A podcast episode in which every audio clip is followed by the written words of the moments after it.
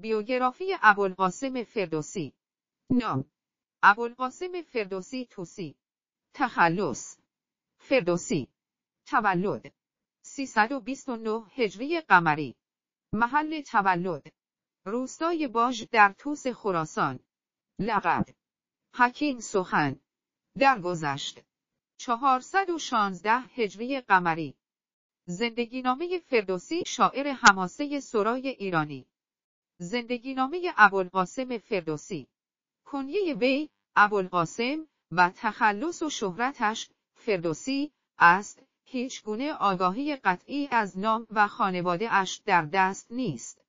فردوسی شاعر حماسه سرای ایرانی و سراینده شاهنامه، حماسه ملی ایران است.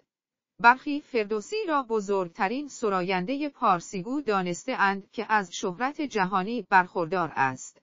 فردوسی آغاز زندگی را در روزگار سامانیان سپری کرد.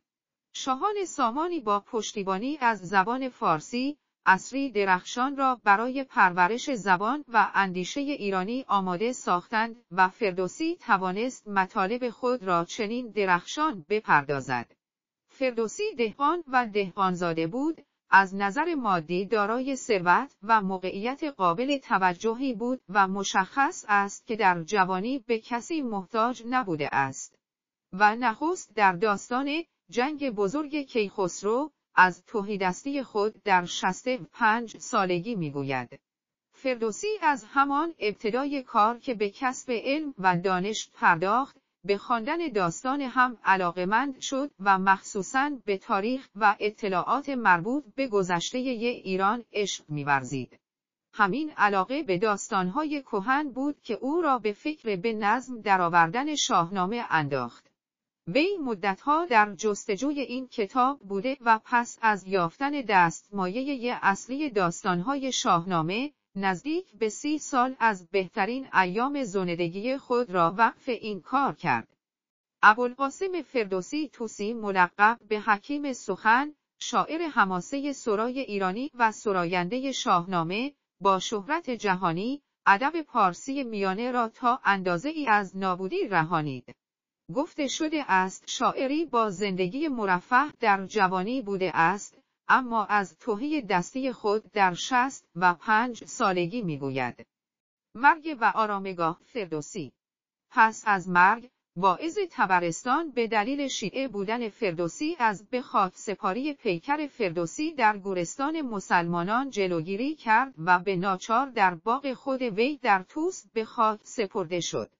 آرامگاه فردوسی زیارتگاه اهل دانش و معرفت بود و با آنکه بارها آن را با خاک یکسان کردند، از نو ساخته میشد. و همچنین بین سالهای هزار و سیصد و هفت تا هزار و سیصد و سیزده به فرمان رضاشاه بازسازی شد.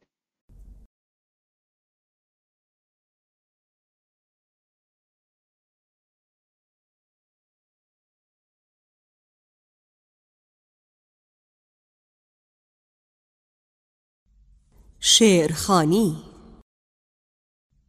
رستگاری.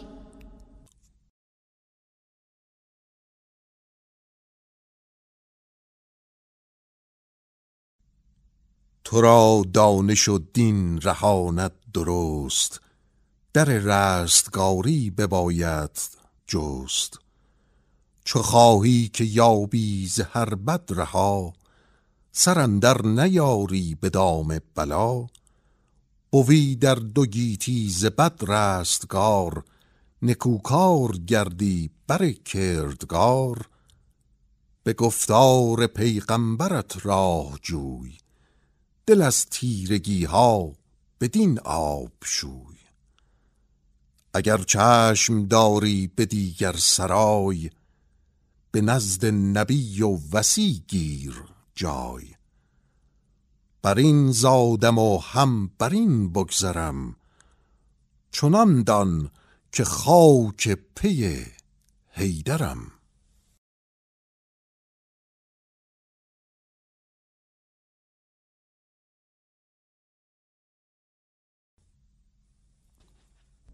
حکیم ابوالقاسم فردوسی.